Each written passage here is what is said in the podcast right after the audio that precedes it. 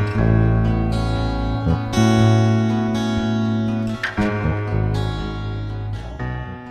Jesteś położną, która cały czas się edukuje i e, teraz e, studiując e, położnictwo drugiego stopnia na Kolegium Medicum w Bydgoszczy i na Uniwersytecie Mikołaja Kopernika w Toruniu, pracujesz w zawodzie na oddziale ginekologiczno-położniczym w Szpitalu Powiatowym w Mogilnie i prowadzisz cały czas profil edukacyjny, gdzie my zbieramy mnóstwo informacji, na przykład na Instagramie dzielisz się wiedzą pod linkiem e, podążam za położną. I tu, drogie mamy, podążajcie za położną, bo to jest niezwykle ważne, żeby zbierać aktualną wiedzę. Ja się śmieję, że wiedzę wręcz e, z frontu, no bo e, na co dzień masz bezpośredni kontakt z mamami, będąc właśnie w szpitalu, prawda? Zgadza się, a każda mama jest dla mnie też kopalnią wiedzy i ja mogę się od nich też wiele nauczyć. One ode mnie i ja od nich i to jest tak, żyjemy sobie w takiej symbiozie. O, no to jest właśnie taka symbioza. E, temat e, bardzo poważny, e, ale też temat, w którym drodzy rodzice uczestniczcie. Dzięki temu przy, przynajmniej w jakiś sposób możecie przeciwdziałać. U mnie w rodzinie był taki przypadek, że u mojej kuzynki dziecko kilka e, dni po powrocie ze szpitala e, umarło, dlatego e, tym bardziej chciałabym do wszystkich tutaj przemówić i przywołać ten temat, żeby każdy z Was wiedział, jak, jakie, jakie są ewentualne sposoby na to, żeby móc przeciwdziałać, chociaż to też nie zawsze jest możliwe, żeby przeciwdziałać. To zacznijmy od początku. Czym jest w ogóle SIDS? E, jest to swego rodzaju e, zmora rodziców e, i osób, które są rodzicami dzieci do pierwszego roku życia. Na pewno większość rodziców spotkała się, tak już, już wcześniej powiedziałaś, ze śmiercią, z terminem śmierci łóżeczkowej. Mam nadzieję, że nie typowo gdzieś tam z, z własnych doświadczeń, bo to jest bardzo przykre doświadczenie i takie w sumie dające piętno na na y, dalsze rodzicielstwo, ale y, jest to właśnie czas y, wzmożonej czujności rodziców, przynajmniej taki powinien być. E, najczęściej śmierć łóżeczkową obserwuje się w okresie od trzeciego do szóstego miesiąca życia e, dziecka, więc wtedy to już w ogóle powinniśmy po prostu taką wzmożoną czujność zachować. Najczęściej wstyd się e, powiedzmy diagnozuje, może nie diagnozuje, ale stwierdza w tym postępowaniu e, pośmiertnym, e, gdzie nie ma chorób współistniejących żadnych, które mogły wydawać jakiekolwiek przesłanki do tego, że po prostu do tej śmierci mogłoby dojść, czy do jakiegoś zatrzymania krążenia nagłego. Więc jest to problem bardzo złożony, nad którym cały czas trwają badania kliniczne i po prostu chcemy, żeby jak najwięcej e, było czynników, któremu, któremu możemy zapobiec, żeby ten CID nie wystąpił. A jakie czynniki zwiększają ryzyko wystąpienia SIDS? Przede wszystkim e, jest to wiek dziecka, czyli właśnie ten okres e, noworodkowy, czyli od narodzin do 28 dnia życia oraz niemowlęcy, czyli po 28 dniu życia do E, pierwszego roku życia, czyli, czyli ten e, właściwy okres od do pierwszego roku życia jest takim kluczowym okresem dla wystąpienia SIDS i wtedy też się najwięcej tych zgonów stwierdza z takim przebiegiem. E, zbyt wysoka temperatura otoczenia też jest czynnikiem ryzyka, czyli wszelkie przegrzewanie dziecka nie będzie dobrym pomysłem. Gdzieś tam zakładanie czapeczek to już myślę powinno odejść do lamusa E, i taka e, optymalna e, temperatura w otoczeniu powinna oscylować pomiędzy 18-22 stopnie Celsjusza. Dla niektórych może się to wydawać mało, ale jest to, zapewniam, optymalne, aby dziecko po prostu było bezpieczne. Wszelkie tekstylia w bliskim kontakcie, w bliskim otoczeniu dziecka, wkładane do łóżeczek, wszelkie misie, pluszaki, wszelkie jakieś inne ochraniacze na szczebelki, które myślę są większości rodzicom znane z reklam, z różnych sklepów z artykułami dla dzieci, ale jest to absolutnie zbędny element, który mógłby się przyczynić do ograniczenia cyrkulacji powietrza w bliskim otoczeniu dziecka i po prostu utrudnienia oddychania. Spanie w łóżku z rodzicami. Tutaj jest taki newralgiczny punkt, dlatego że bardzo dużo mówi się o rodzicielstwie bliskości i jak najbardziej przytulamy, jak najbardziej lulamy do snu i karmimy w łóżku na przykład, ale po karmieniu odkładamy dziecko do łóżeczka e, i nie śpimy. E, są różne dostawki, które już są bardziej polecane niż gdzieś tam ten sen z, z rodzicami wtedy, gdy my śpimy, tracimy czujność, tracimy y, refleks i nie będziemy myśleli o tym, czy dziecko jest obok nas, czy, czy gdzieś tam nie przytykamy dróg oddechowych dziecka śpiąc w bliskim kontakcie. Więc absolutnie tutaj powinniśmy y, pomyśleć o tym i zwrócić na to uwagę. I jeżeli mamy łóżeczko dla dziecka w naszej sypialni, to super. Też dobrze jest je odpowiednio przystosować ale tak jak mówię, lepiej, lepiej osobno niż, niż właśnie z rodzicami, bo też badania kliniczne pokazują, że jest to główny czynnik e, właśnie przyczyn zgonów y, w przebiegu SIDS. E, spanie dziecka w nieprzystosowanych też urządzeniach, tak jak fotelik samochodowy, E, tak jak jakieś bujaczki, które są e, fajne, wiadomo, tak, mama sobie gdzieś tam może usiąść, kawkę wypić, a, a dziecko siedzi e, w takim bujaczku, no jest super, na pewno urozmaicenie, ale też musimy mieć cały czas oczy skierowane po prostu na to dzieciątko, jak ono się zachowuje, czy nie przytyka gdzieś tych swoich dróg oddechowych i nie powoduje to trudności w oddychaniu. I jeszcze taki też czynnik jak palenie tytoniu, czy to w ciąży, czy to przez członków rodziny, też jest bardzo ważnym czynnikiem ryzyka oraz y, obciążony wywiad położniczy. Tutaj mam na myśli to, czy mm, u mamy wystąpiły jakieś choroby współistniejące z ciążą typu nadciśnienie, cukrzyca ciążowa, ale także może też być to y, poród przedwczesny spowodowany na przykład zakażeniem wewnątrzmacicznym. To też oczywiście nie są to zero-jedynkowe przypadki, to znaczy, że jeżeli u mnie wystąpiło, to na pewno dojdzie do śmierci łóżeczkowej. Absolutnie tak to nie wygląda, ale wtedy też trzeba tą wzmożoną czujność zachować. Czyli ważna temperatura w pokoju 18-22 stopni. E, zapominamy o tych jakichś e, ochraniaczach barierek, tak jak to wspomniałaś.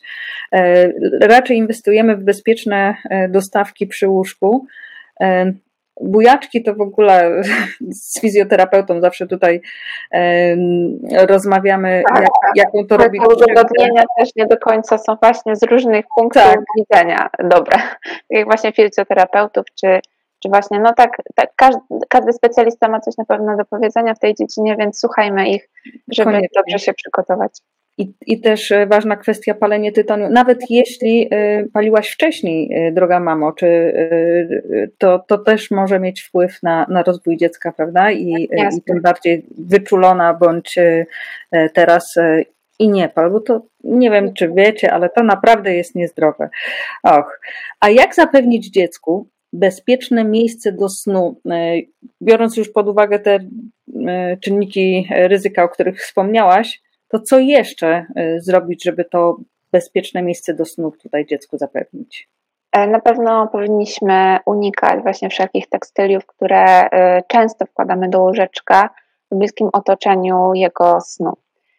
Czyli te wszystkie ochraniacze na szczebelki, jakieś tak. warkocze, jakieś baldachimy, no super to wygląda, prawda? Małą księżniczkę y, mama przyniesie do domu i chce ją po prostu wsadzić w łoże królewskie, E, baldachim e, zawiesić nad nią, ale to znowu powoduje to, że jest utrudniona cyrkulacja powietrza, że to e, nie jest dobre dla naszego dziecka. Pamiętajmy, że dzieci oddychają tylko i wyłącznie nosem, więc jeżeli ten nos gdzieś tam zostanie przytkany, one nie potrafią sobie z tym poradzić, nie potrafią oddychać ustami, tak jak my, kiedy mamy katar na przykład.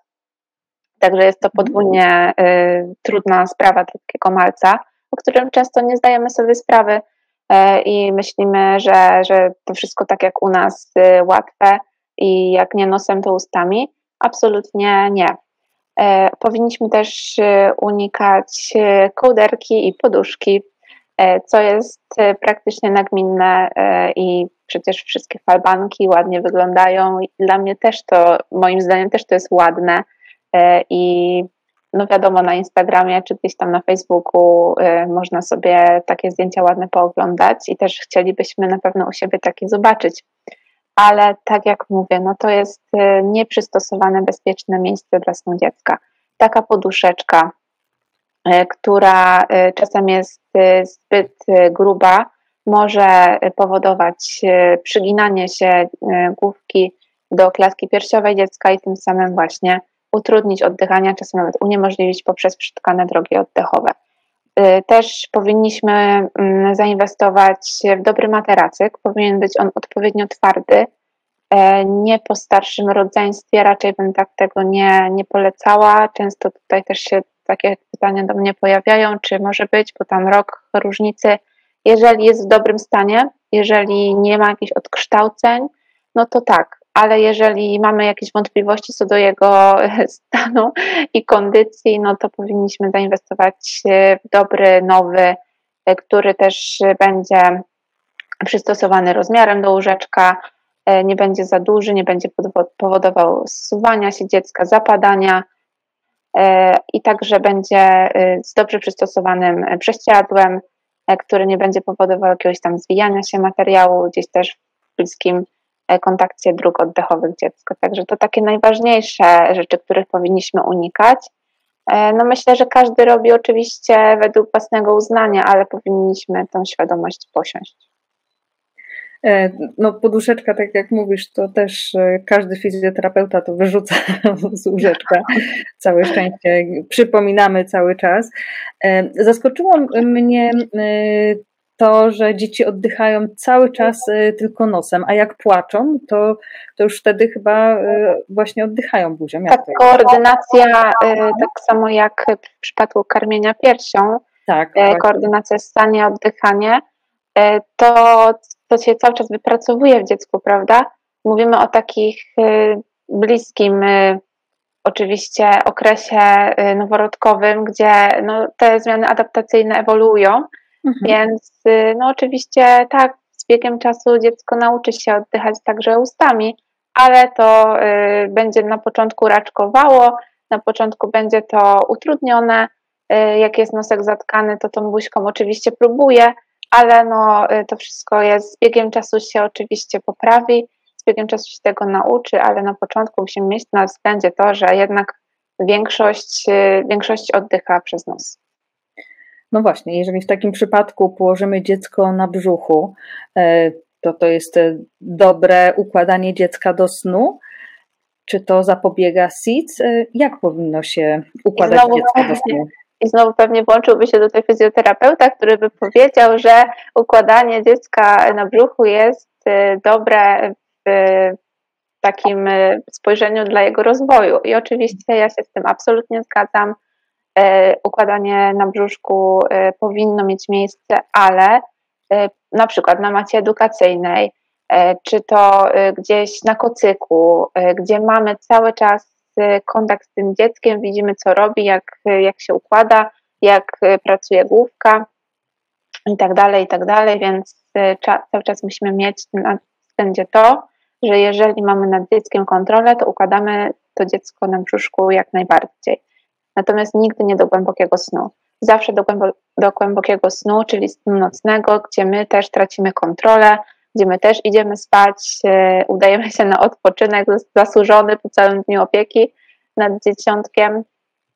Oczywiście mówię tutaj troszeczkę też z przymrużeniem oka, mhm. ale y, tak, to jest ważne, żeby dziecko układać na plecach do głębokiego snu, y, gdzie po prostu ma możliwość swobodnego oddychania, Natomiast w przypadku snu na brzuchu miałoby problem być może przytykając sobie e, główkę do podłoża e, i, wtedy by się pojawił naprawdę duży problem. My też byśmy mogli tego nie zauważyć w porę, e, więc tak, głęboki sen na plecach, taka gdzieś tam zabawa czy drzemka, gdzie mamy taki dzień kontroli nad dzieckiem, może być na brzuszku, po karmieniu często mówimy mamom, że mogą układać na boku, no ale już jak będzie tam dłuższy czas po tym karmieniu, no to już przekładamy na plecy przekładamy na plecy, aby właśnie zapobiec e, SIDS. E, a co do brzuszka, to e, też taki wspaniały sposób po prostu położyć sobie dzieciątko na brzuszku twoim, czyli ty leżysz na plecach, dziecko jest na tobie i wtedy w całości, w pełni obserwujesz swojego maluszka. A mm, nasza wyprawka, bo wiele kobiet, które nas słucha, dopiero spodziewa się dziecka i e, będziemy do sklepu i mamy tyle już artykułów e, w naszej wyprawce, ale przecież powinnyśmy unikać niektórych artykułów, bo one nam nie służą i też mogą e, przywołać SIDS, prawda? Zgadza się.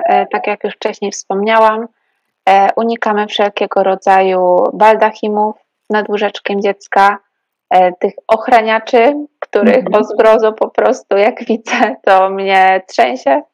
No -hmm. niestety to jest mój chyba najbardziej znienawidzony element tej, tejże wyprawki, które rodzicom po prostu oczy wychodzą, jak o tym mówię, że to dlaczego to jest takie nie, niedobre, a dlaczego Czemu to jest w sklepach? Tak, dokładnie. E, no więc co, no reklama dźwignią handlu, piękne zdjęcie, mm -hmm. prawda, y, gdzieś tam na reklamie i od razu y, nam się oczy świecą, bo przecież tak pięknie to wygląda i musimy koniecznie mieć to u siebie. Totalny must have w ogóle sezonu, czasem mówimy. No ale niestety y, musimy tego unikać, jeżeli mamy na względzie bezpieczeństwo naszego malucha. Tak samo jest to z jakimiś grubymi kocykami, tak samo jest to właśnie z nieodpowiednim materacem. Powinniśmy naprawdę o to zadbać. E, powinniśmy mm, unikać też otulaczy. W ogóle też y, bardzo często mamy się dziwią, bo otulacze są polecane i jak najbardziej otulacze, śpiworki do snu powinny się pojawić zamiast właśnie kołderki e, i poduszki. Natomiast jeżeli chodzi o otulacze, które spowijają dziecko, jest to ciasny, ciasne zawinięcie dziecka, unikamy tego. Też fizjoterapeuta na pewno by o tym powiedział kilka słów. E, także e, zachęcam, żeby, żeby też czytać o tym bardzo dużo i zasięgać opinii różnych specjalistów, nie tylko polegać na jednym, na jednym takim spojrzeniu, ale właśnie takie spowijanie już tego się nie stosuje. Jak najbardziej pierwszych dniach można ciasniej zawinąć dziecko, jeżeli na przykład płacze, jest niespokojne, ma kolki. W tych pierwszych dniach nie ma kolek, co prawda, ale, ale jeżeli nawet kolki występują w późnym okresie, to można takie y, spowijanie zastosować, mm, bo też w tych pierwszych y, dniach dziecko y, ma taką, można powiedzieć, pustkę, bo przecież było w ciasnej macicy przez większość swoich swoich dni, 9 miesięcy było, było w, takim, w takim otoczeniu cias, ciaśniejszym, e, więc e, wtedy może to faktycznie dać uspokojenie, ale raczej powinniśmy tego unikać właśnie do snu. Także, e, tak jak powiedziałam, podsumowując, wszystkie takie które, rzeczy, które właśnie mogłyby ograniczyć bezpieczeństwo snu, mogłyby przytkać tam drogi oddechowe, powinniśmy ich po prostu unikać.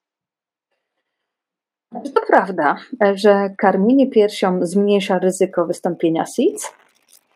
Tak, e, takie badania powstały e, i z nich wynika, że karmienie piersią znacznie, e, znacznie obniża ryzyko wystąpienia SIDS.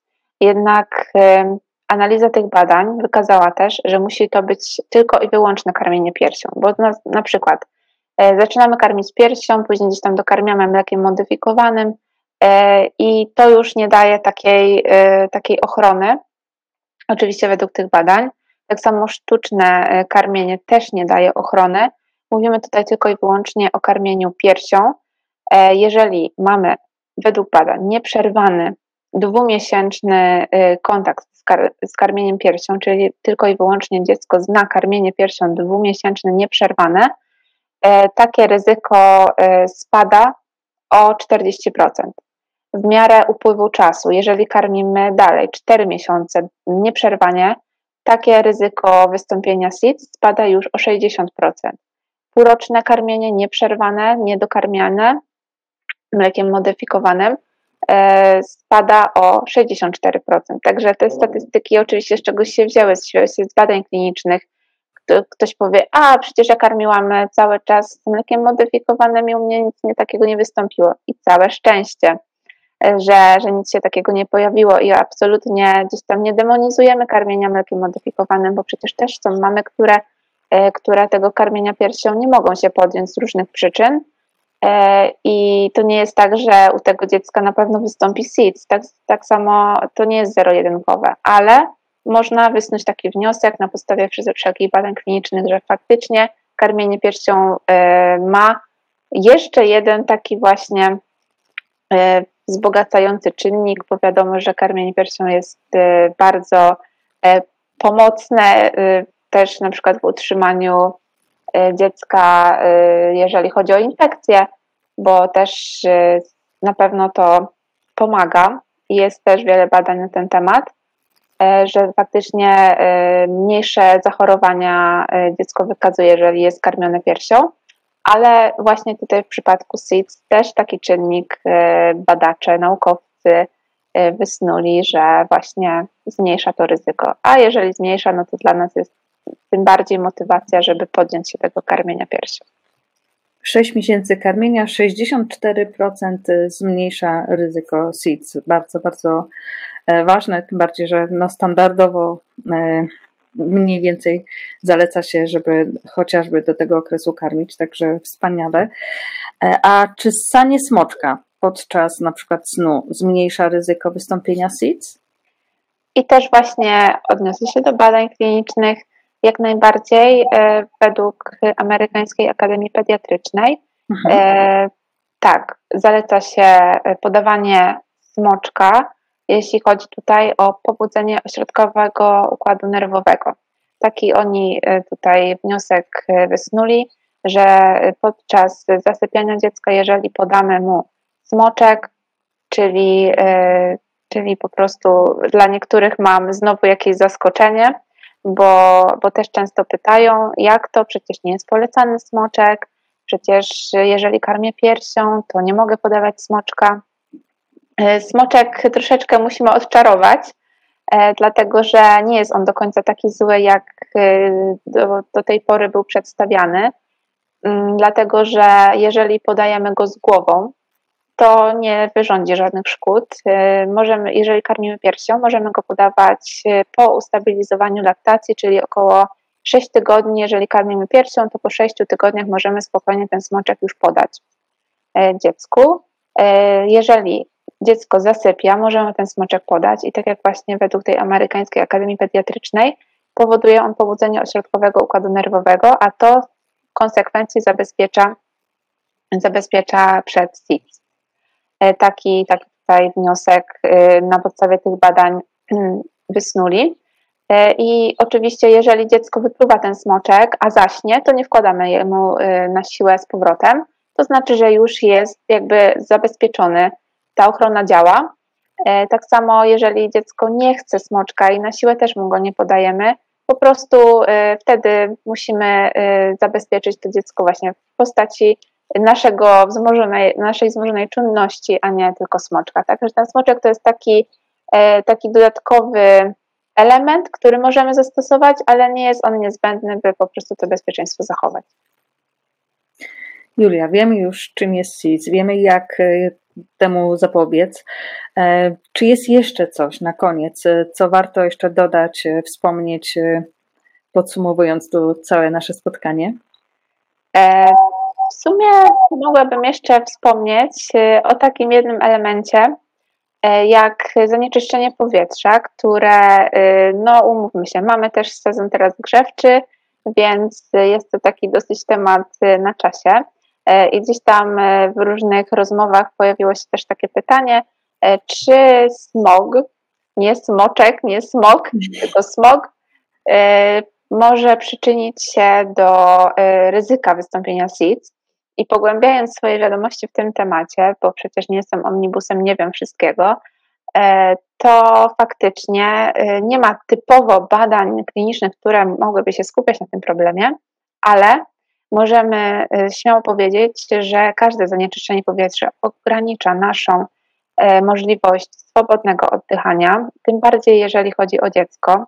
jak już powiedzieliśmy wcześniej, ma to, może mieć trudności w oddychaniu większe niż my, więc jak najbardziej taki smog może przyczynić się do, do takiego wystąpienia. Nie wiem, czy bezpośrednio, bo nie chcę tutaj mówić o takich bezpośrednich przyczynach, ale na pewno gdzieś pośrednio, gdzie to zanieczyszczenie powietrza występuje, może ograniczyć swobodne oddychanie. Myślę, że spokojnie mogłoby się do takiego, e, do tego SIDS przyczynić. Także wszelkie oczyszczacze powietrza w ruch i bądźmy bezpieczni bądźmy bezpieczni i podążajmy za położną, tak, e, zgodnie z Twoim Instagramem. E, tutaj mamy, przywołuję. Moim gościem e, była Julia Szymborska. Bardzo dziękuję za spotkanie. Serdecznie dziękuję, było mi bardzo miło, że mimo wszystko, mimo takiego ciężkiego tematu, jednak uświadamiamy tych rodziców. Uświadamiamy je i uczymy cały czas. Bardzo Ci dziękuję. Serdecznie dziękuję.